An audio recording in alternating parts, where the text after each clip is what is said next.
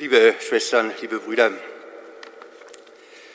der ungläubige Thomas, das klingt so fertig, ungläubig, so unbeweglich. Vielleicht hilft uns eher der englische Begriff.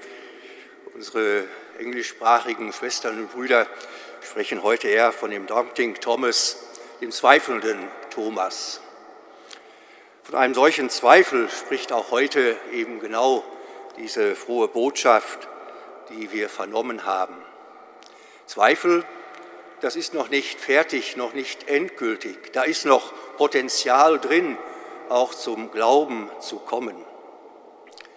Dieser zweifelnde Thomas ist vielleicht daher auch heute insbesondere in unseren Zeiten eher ein Bild, ein Beispiel für die Glaubenshaltung vieler Menschen die wir sehr schnell auch als ungläubig etikettieren. Als Fragender, als Zweifelnder, ja auch als Skeptiker, der zum Glauben mehr braucht als nur Worte, als Formeln, als Dogmen, als enge Grenze zwischen links und rechts. Einer, der mehr braucht, als ihm oft auch vielleicht von uns gegeben wird. Es ist eher die Glaubenshaltung, Schwestern und Brüder, die noch offen ist für völlig überraschende Erfahrungen dieser göttlichen Nähe und seiner Gegenwart mitten unter uns, auch in unserer Zeit. Und als solcher kann dieser Apostel Thomas, der heute so in den Mittelpunkt dieses Sonntags führt, für viele Zeitzeugen für viele von uns, aber vielleicht auch Schwestern und Brüder, zum Türöffner werden, vielleicht im Sinne des Evangeliums zum Herzensöffner dieser göttlichen und barmherzigen Liebe. Und was wir uns auch eingestehen dürfen, Schwestern und Brüder, auch wir sind doch gar nicht fertig. Ist es nicht auch unser Zweifel, im Angesicht vieler Lebenserfahrungen der eigenen, der Geschichte und auch unserer Tage? Ist es auch da nicht ein Zweifel, der uns begleitet? Ist es vielleicht genau diese Glaubensspannung, was den Glauben auch spannend macht? Im Glauben zweifeln, aber im Zweifel eben auch glauben. Für mich steht Thomas genau in dieser Spannung, die ihn, die mich, die vielleicht viele von uns ein Leben lang begleiten und auch vielleicht viele heutige Menschen. Immer wieder, wenn es um dieses Evangelium geht, Schwestern und Brüder, kommt mir ein Bild vor Augen eines sehr bekannten, uns wahrscheinlich allen bekannten italienischen Künstlers, Michelangelo Merisi da Caravaggio, nur kurz Caravaggio bekannt. Hier in Deutschland, in Potsdam, hängt sein großes Gemälde, das Gemälde eben dieses ungläubigen oder doch besser zweifelnden Thomas. Sehr eindeutig, sehr auf- und erregend dieses Bild. Wenige Aspekte, die uns auch noch einmal hinführen können in die Tiefe dieses Evangeliums. Zum einen fällt bei diesem alten Gemälde auf, Thomas hat sich vorher nicht die Hände gewaschen. Er war nicht bei der Pediküre. Nein, mit dem Dreck dieser Erde, mit all seinem Zweifel, mit all, was ihn umfasste, versucht er hineinzukommen in diese heilende und heile Wunde Jesu.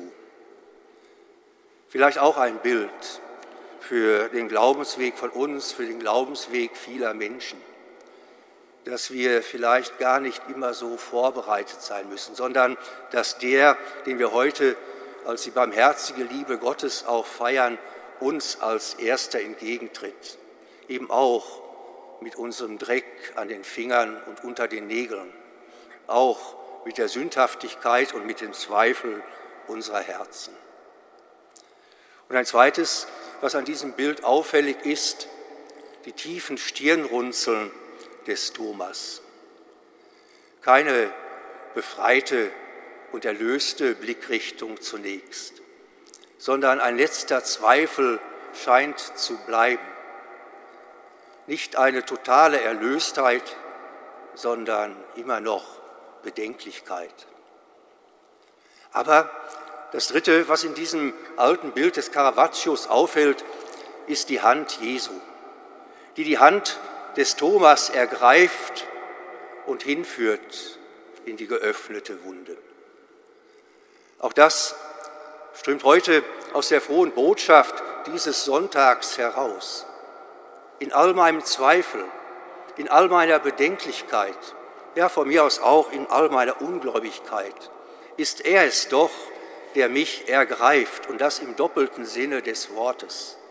Handgreiflich, aber auch im tiefsten Innern.